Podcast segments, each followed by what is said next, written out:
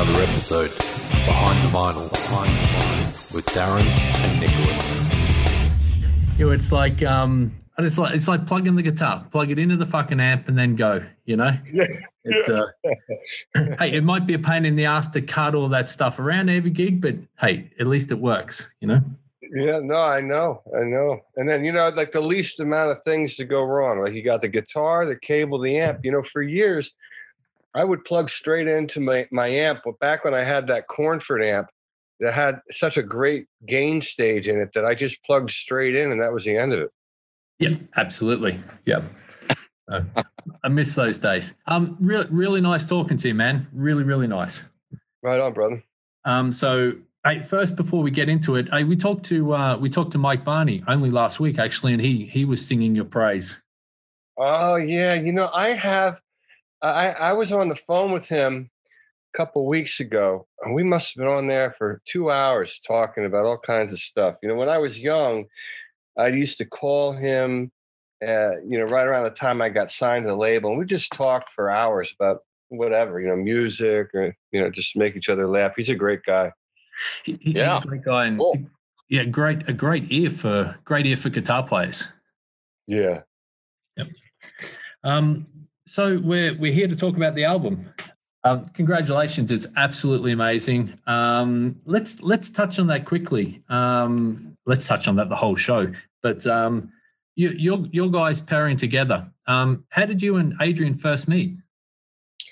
You know, I met man, and, and my timeline always gets a little off, but it's got to be you know nine years ago, somewhere around there.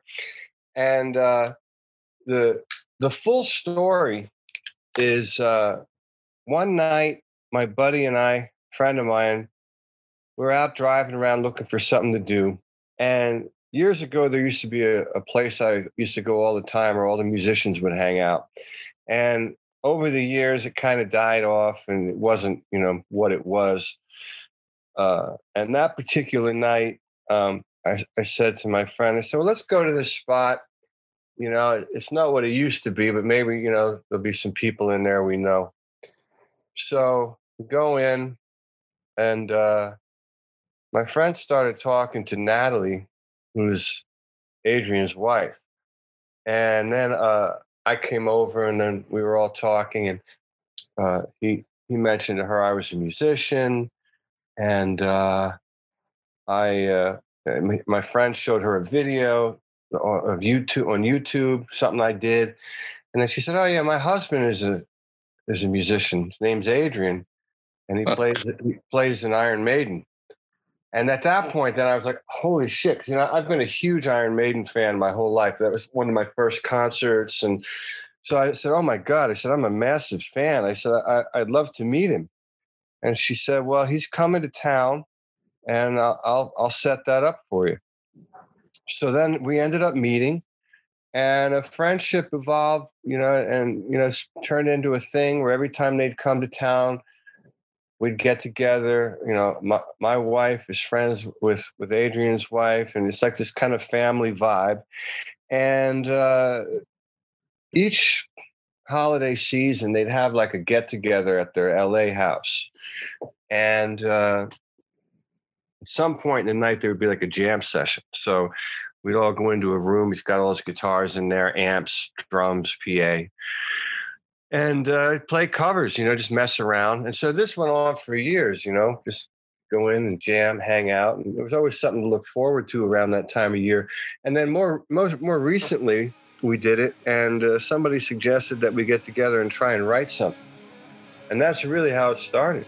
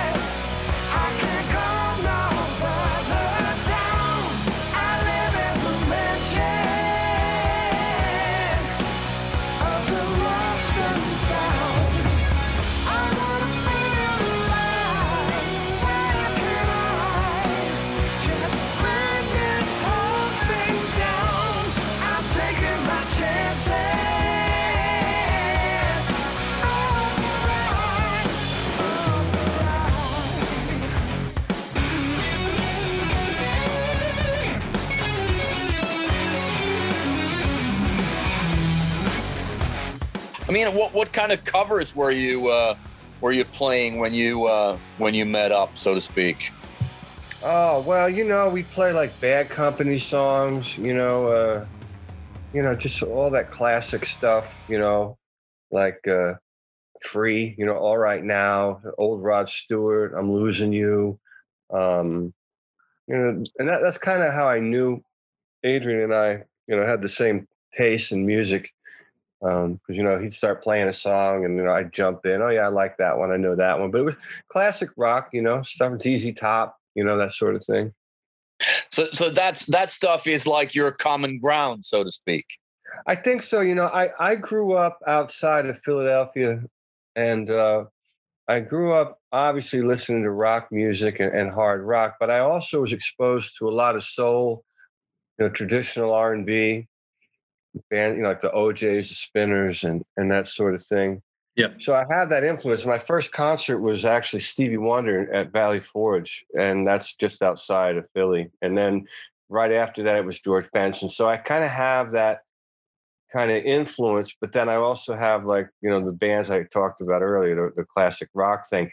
And so with Adrian, he's got, you know, he's pretty well versed in blues and, and, and, uh, but as far as the rock stuff, he's into the same kind of rock bands as I am. So we have a nice, you know, uh, common ground, you know, foundation of influences that kind of bring us, you know, to to the same place, so to speak.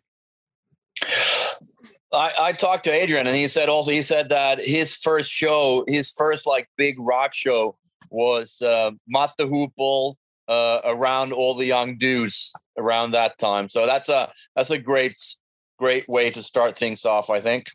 Yeah, absolutely. You know, I mean, see, sometimes I think I wish that I was, uh, you know, of an earlier generation because I just think that the music that I really connect with and love is, you know, is of, of that generation. You know, like the Who and Sly and the Family Stone, Hendrix. You know that that era. Um, and so, but you know, uh, it, it all it is what it is. You know, people uh, get off on these tangents about today's music and this and that, and you know, it just it's a sign of the times. It goes, you know, with what you know technology helps drive, you know, the sound of music. You know, one of the things I always talk about is like in today's time, you have records being made, and some of them are really great records, but they're being made by people that 40 years ago would never even be able to do anything musical. Yeah. You know, 'cause you know what I'm saying? Now you don't have to you don't have to learn an instrument um, in order to to do something, you know, to make to make music. And I'm not saying it's a bad thing either, because you get some cool perspectives out there, but you know, you don't necessarily have to sit down and study the guitar or even really learn how to sing. You know, you can fix that too. So it's just kind of a, a different a different era, you know.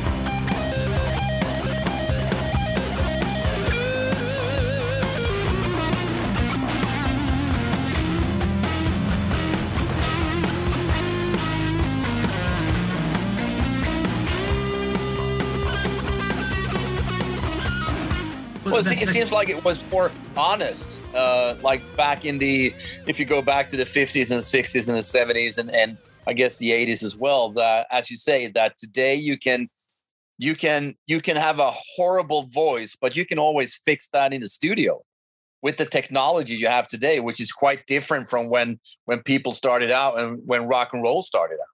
Yeah, and you can, and you know, if you're clever, you can make that voice sound cool and interesting. Yeah. You know, so I mean, and so that's why I, I kind of I can't really knock it because you know I hear a lot of musicians getting real crazy about you know this and that.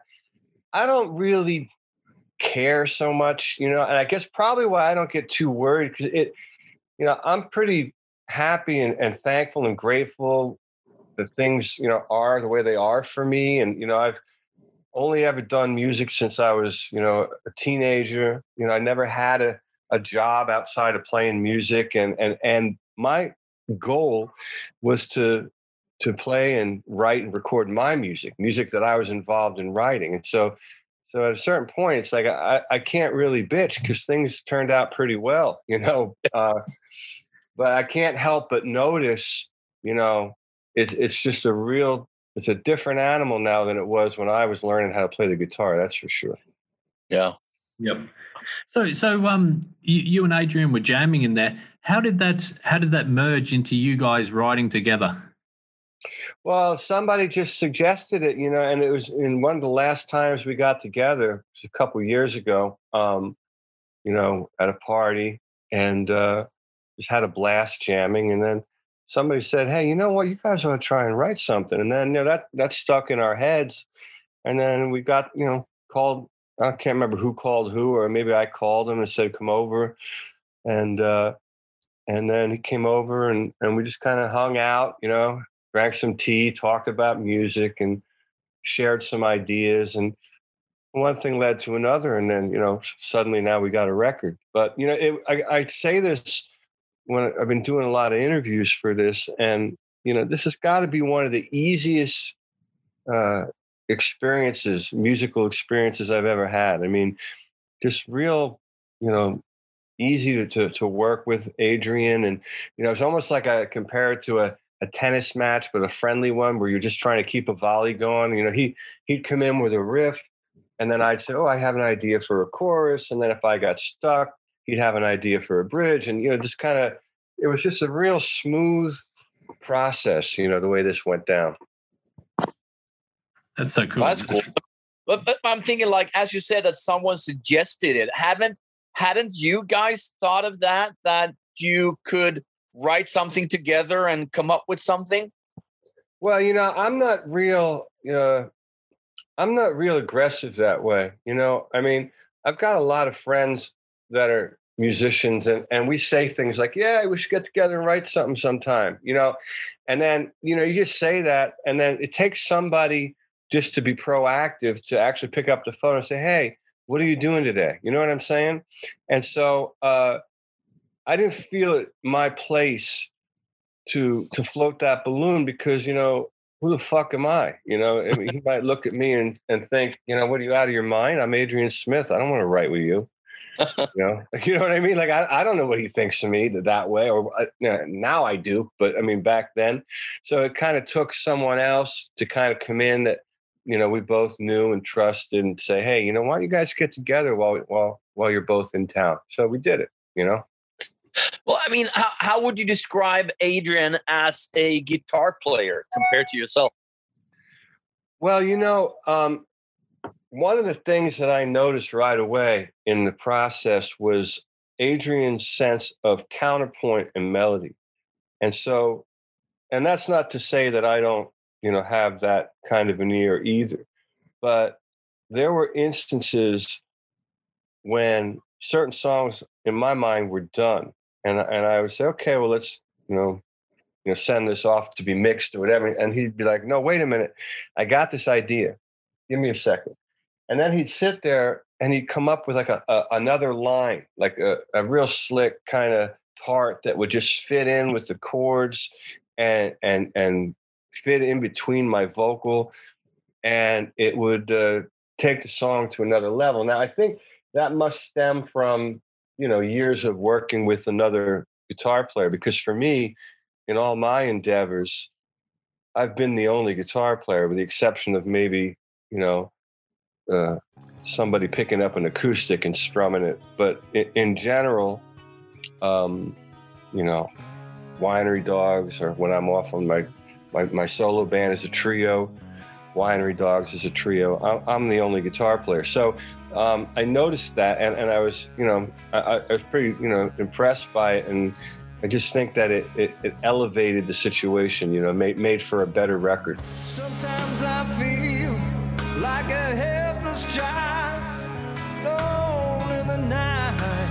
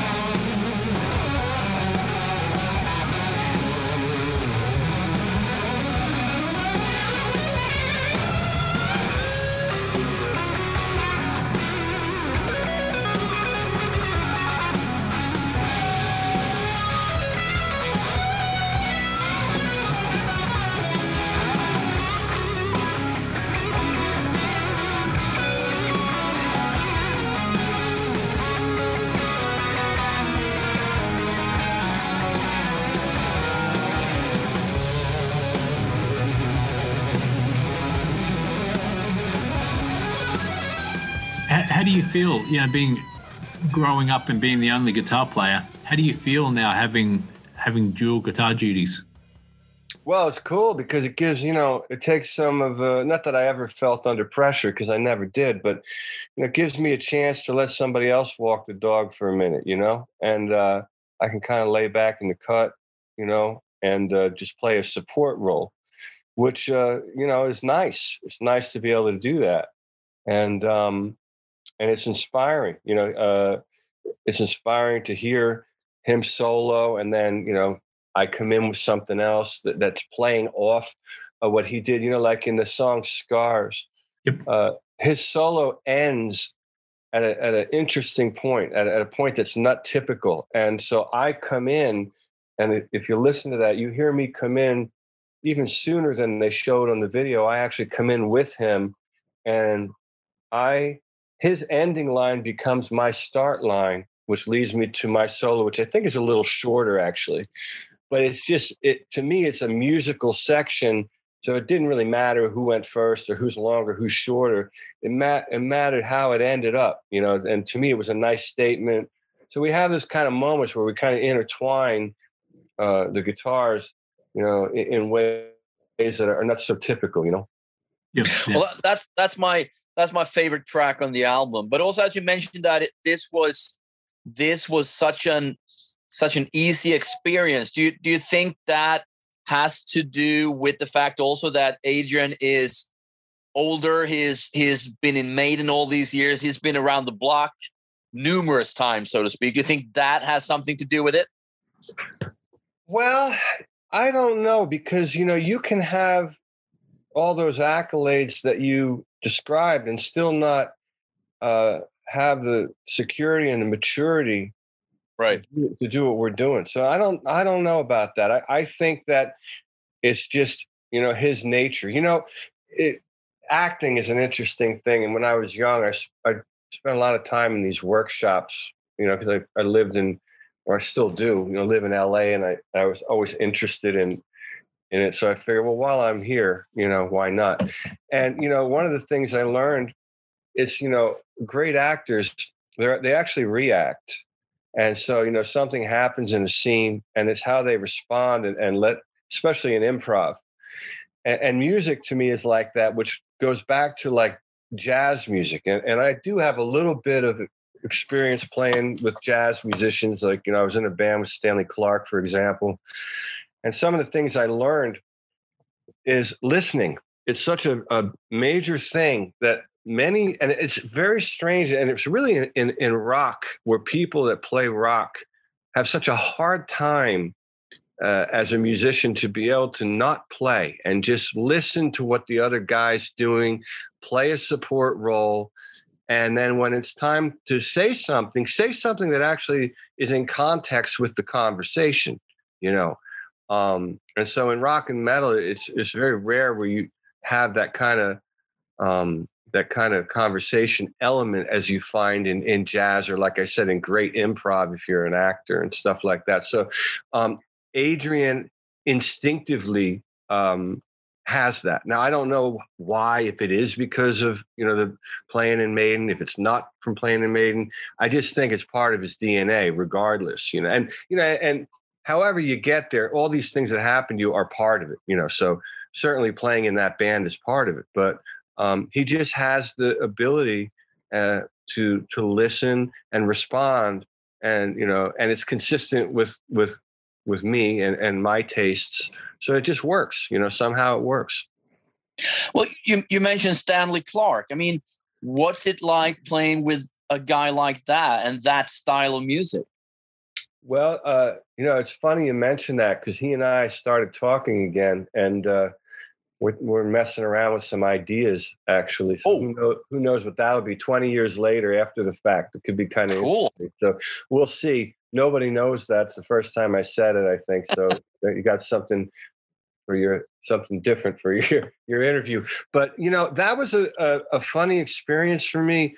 Uh, very surreal. I had a manager that worked with me, and we had a lot of success in my earlier years. He got me signed to Warner Brothers Publishing. He got me signed to Geffen back in the day. and he's a he's a cool guy, good guy, East Coast guy, and so he and I just parted ways because we felt like we took it as far as we could. And then one day out of the blue, he calls me and says, "Hey," he said, "I'm managing a new super group with Stanley Clarke, Lenny White, Allan Holdsworth was in the band, and Allan just left." Right. and they need a guitar player. And I started laughing. I'm like, why are you calling me? And he said, Well, I'm calling you because you did a, a fusion record and I played it for Stanley over the phone. And he said, Bring him down. And I said, You got to be kidding me. So I went down to Third Encore in North Hollywood and uh, walked in there, and Karen Briggs was there with the with her violin, who to this day is the greatest soloist I've ever worked with. I mean, she's just unbelievable. And so, uh, you know, they were in there, and uh, he put a, a chart in front of me with uh, sheet music. And he said, okay, take a look at this. This is what we're going to play. And I started laughing. And he said, what are you laughing at? I said, Stanley, I said, I haven't read sheet music since I was 15. I said, this is gonna, this is going to be a disaster here. And he goes, all right, so I'll show you the song. So he sat down behind the, the keyboard and he played the chord change. He said, write these down. However you notate chords, write these down. So I wrote the chords down. But here's the melody. And it was, it wasn't like it was something slick. It was like some kind of thing where like the harmony was changing. So like, you know, you couldn't just, you weren't just playing in A minor, you know, you had it's all of it, you're in A minor, then suddenly now you're in a different key and then you're back to A minor. You know, it's like, it's, it's not typical stuff, you know? So, and so I, you know, I just I said to myself, man, I just use the force. You got to try and play through this. and so we played for like two hours, and um, at the end of it, I looked at him and Lenny White, Karen, and the, there was a keyboard player there that was filling in because I can't remember his name. He was not in the band uh, ultimately, but I said to the, them, I said, well, I said, uh, I know that you know this is probably not going to happen. I'm probably not your guy, but this was an honor to spend the afternoon here with you. And so that night I went out. I went. I went to, to the. I for some reason remember going to see Kiss that night. They had a big concert out here, Oh, and I came home and I had an answering machine. Uh, and, and, and I was old school. I didn't even have a cell phone. Then I had an answering machine, tape, you know, with a tape thing in there Yeah. and uh, I see a light flashing. So I listen back, and it's the manager, and he says, "They they fucking love you. They're starting rehearsals on Monday. Get ready. We're, we we got a deal on Sony. I mean, it was you know it was all you know all big doings, you know, and so uh, that was it. And, and I was in a real downside. Um, uh oh, did I lose you? no. No, no, Okay. no. my my computer did something weird. I was in a real downside uh, era, you know, because the '90s were rough. You know, the late '90s when I lost my deal with Geffen, those couple of years there up until Stanley, I was having a hard time because the labels didn't want to fuck with anybody that had any affiliation with the '80s, and so it was really tough for a lot of guys, including myself. And then I got that, you know, joined the band with Stanley and then things started to turn around for me. So that, that was a, a nice turning point.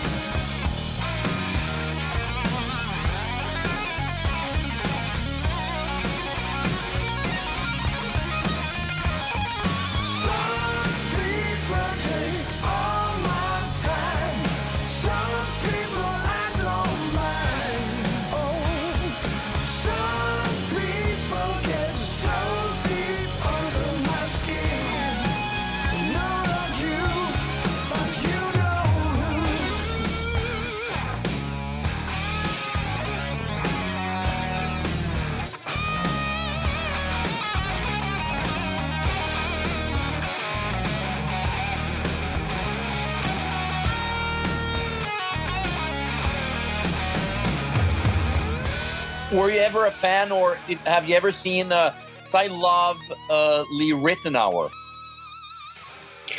Lee, uh, you know, I don't have, I didn't have any of his records. I had some of Al's records, uh, and I had uh, Allan's records. I listened to a lot of Holdsworth, um, and the reason I got into Holdsworth because I read an interview Eddie Van Halen was talking Yes. about Allan, so then I got Yeah. into Allan, and then I was real into the Dixie Dregs. Uh, Steve Morse was an Right. I used to try to figure out his guitar solos, and um, who else? Well, it was pretty much Allan, Steve Morse, and Eddie Van Halen. Stevie Ray Vaughan was in the mix for me back then, and then I got into Steve Vai when that flex when I got when I found out about Flexible, and when I saw the the video of Yankee Rose, I, I that blew my mind, and I was all about Steve Vai. Um, so those and George Benson was a big one for me because that was one of my first concerts. So from the beginning, I was just you know you know I love George, and I, I still think to this day when I listen to some of his you know stuff, I think he might be the best guitar player that ever lived. I mean, just his ability just to improvise a solo through the through changes and just have a a feel and a tone and a vibrato and just fluid you know it just feels like he's just connected with his heart and soul and some of the some guys they play great but it sounds like a lot of what they're doing is rehearsed and it's kind of patterns you can kind of hear the pattern you know I, I don't i'm not real into that I, I like a guy that just kind of goes off and it just feels like he's just you know he don't even know what he's doing but it's working you know what i mean i mean and of course they know what they're doing but Yeah. george, george for me just has that, that you know uh, he's just great live forget about it you know forget about it Cool, cool. Hey, um, Also, uh, the first track you and Adrian wrote was "Running," right? that's what i remember yeah How did that come about? And how did you work out that song? Adrian, yeah, A- Adrian had that riff, you know, tuned down, that real low, you know, and I don't do a whole lot of things like that. I did some stuff like that years ago on a record I got called Get Up, or some some of that kind of real low tuning. But he had he had the guitar tuned low, excuse me, and he came in with that riff, and uh, you know, I figured out what he was doing, kind of playing along with him, and we thought, well, let's do a melody here that follows the the riff, see what we can come up with. And then I, I, I had the idea for that chorus, you know, so it just kind of fell together. And that's how a lot of the record came about. You know, Adrian would come in with a riff, and then I, I I'd hear another section, be it a pre-chorus or a chorus, uh, and then sometimes the other way around. You know, uh, Adrian would have a chorus idea, and then I'd come up with a different section. But um, running was specifically, I remember. Uh, making a drum loop for it. I remember getting behind the drums, doing something, and then looping it. And then uh, we built the track up. And then I went back in and played drums to it again. See, one of the keys uh, to how this works when I record, um, everything is up and mic'd and and ready to go at all times. So like it's never we don't put the drums up and do drums for a week and then strike the drums and take them away drums go up, we get tone, and they stay up until the record's mastered. And so, uh, same thing with the bass signal chain, the guitars. So, what that enables me to do, and this comes from me working alone. That's why a lot of these records, you know, a lot of my solo records, I end up being the only guy because Right. what'll happen is, is I'll, I'll have an idea and I'll develop it, and then a week later, I'll realize I don't like the drum fill going into the final chorus. I got to fix that so I can go back, you know, as long as the drum tuning is relatively close, I can punch it in, you know, and fix it. So, and this is kind of like round robin, I guess you'd call it technique. And so on this record, you know, similar, you know, uh, we had everything up all the time. And then, of course, you know, we had a couple of songs, you know, where my buddy Tal played drums and then Nicko played drums on a song, which which just came out great. I mean, he just took it to another level as far as I'm concerned. So, but that was the general approach, you know, on recording.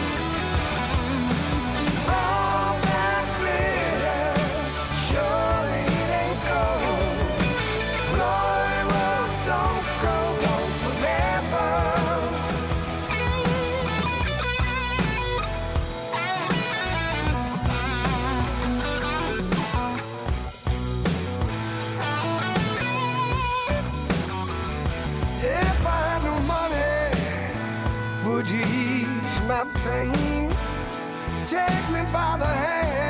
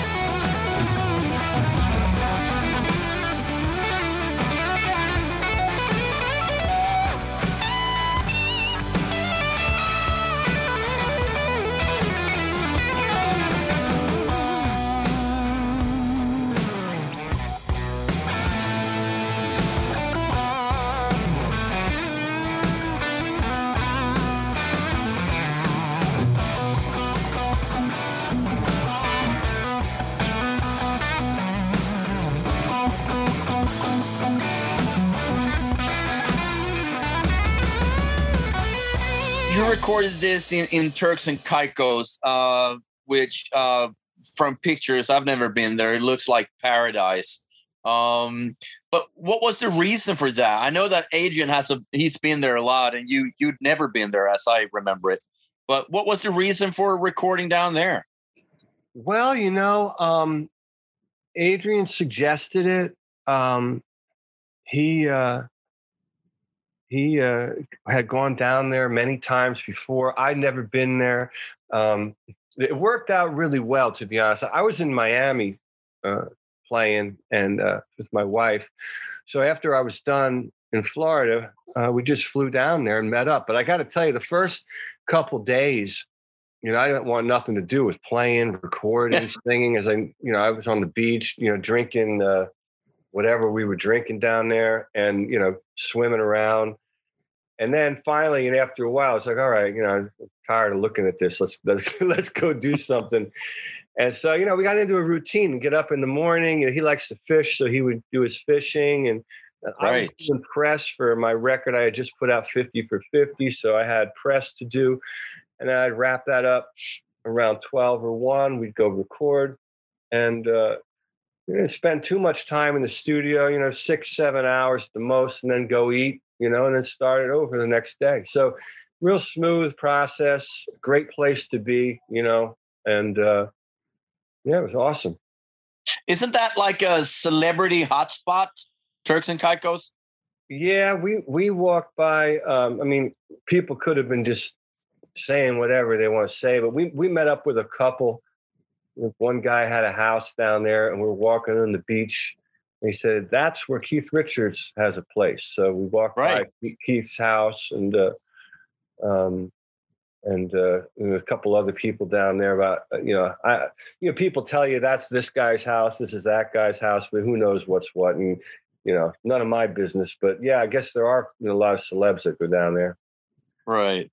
It's great. Well, I mean, yeah, Darren. Um, Scars. Um, we we talked quickly about Scars. Nicholas' favorite song. I think it's my favorite song on the record. And and you talked about that guitar. You know, you guys going from Adrian's lead into yours.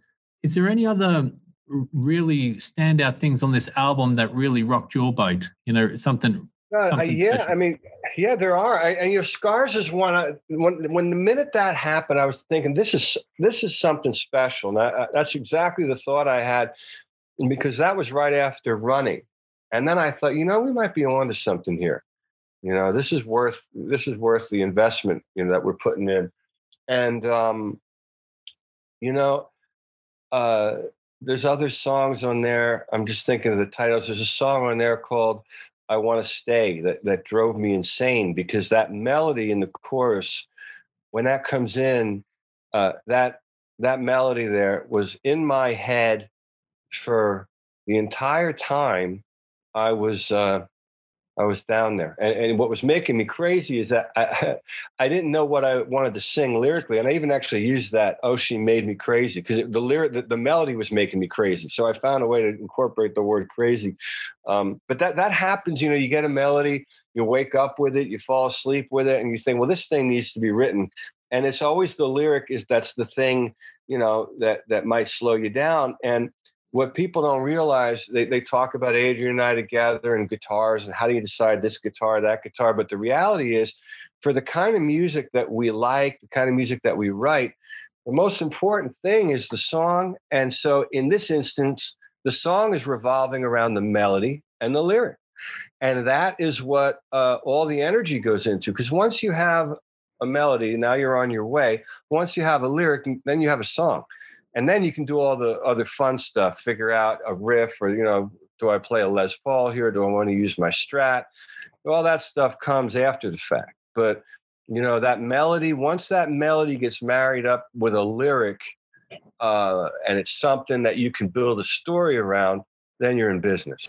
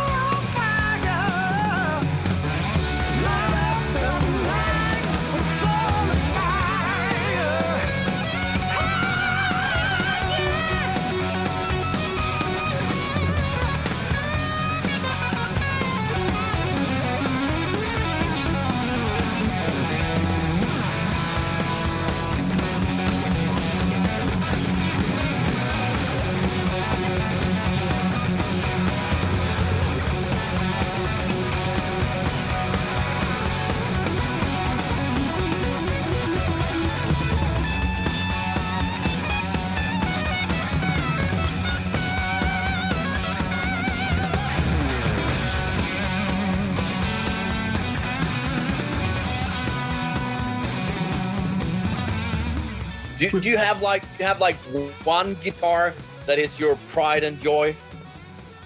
Well, you know, it's a weird thing with me. I've got eight guitars, electric guitars that'll never leave the house. And these are my first Fender guitars that were made for me by Larry Brooks when he was there. They're what you call master built. That means one guy built a guitar from the beginning to the end.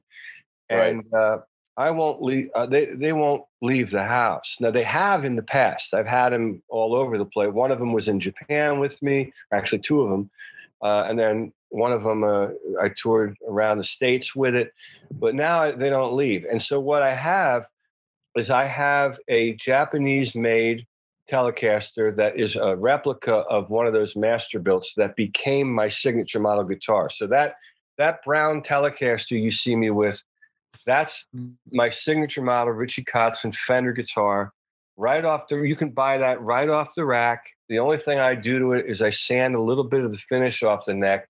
And the old days, I'd add a drop D tuner to it, but now I wouldn't even do that because I don't really use that so much. Um, but that's my guitar. That, that's the one in the picture in in the in a sleeve, right? That's the one you always see me with, and, and it, I've had it now for I don't know. That particular one has been my main guitar for ten or eleven years, and it's got a weird mark on the first fret. That's how you can identify it. And what happened was I thought there was a crack there, and I sanded a little bit, and I realized that there was not a crack. And when I did that, I sanded off whatever finish they had there. So now there's like a weird mark. It almost looks like a position marker.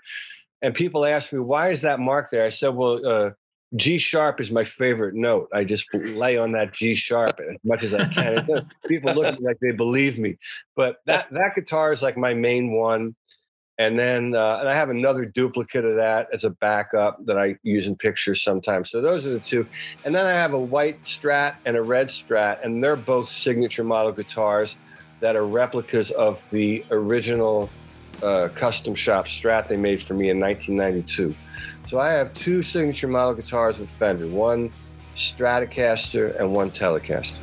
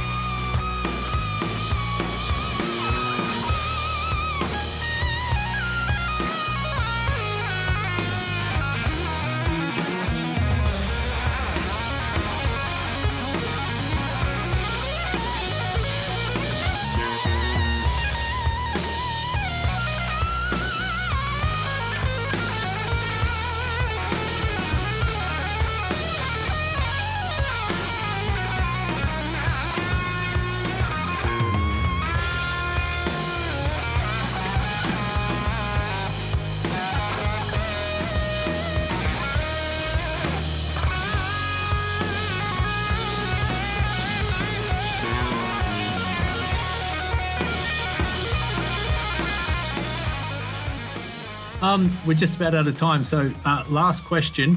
Um, yeah, we're in a bit of a shitty time, you know, so it's it's tough to answer this. But um, are you looking forward to getting out and playing this live? Yeah, I, I am. You know, and and the the plan all along, you know, uh, we were planning on releasing it when we're releasing it in March 2021. Yep. We were also planning on touring it in April. You know, but obviously now we can't. Uh, but as soon as we can get out there, we're we're going to do it. Now, you know, we got to figure out scheduling. Uh, you know, Adrian had tons of dates with Iron Maiden. They're, they're going to have to, you know, figure those out. And, and then I had a bunch of, I had four continents booked uh, with my solo group to support my last record, 50 for 50, which came out last year. Um, but, you know, uh, I, I want to, I'm ready to go. I, I want to do this, you know, for real, get on stage, play it live. I'm not so keen on the, on the, you know, film yourself and post it on the internet thing. You know, I'd rather wait you know, a little while longer. We waited a year now. Let's wait a little while longer and just get out there and do it, you know, in front of people. That's what I'd like to do. So we'll see. You know, we'll see what comes together here. Thanks for your time, Richie. Pleasure talking to you, man. And um, pleasure. Thank you. love love the record, man. Really, really well done. Thanks a lot. All right. Well, have a good one, and I'll talk to you later. Righty. You too. Thank you, man. Bye bye. Bye.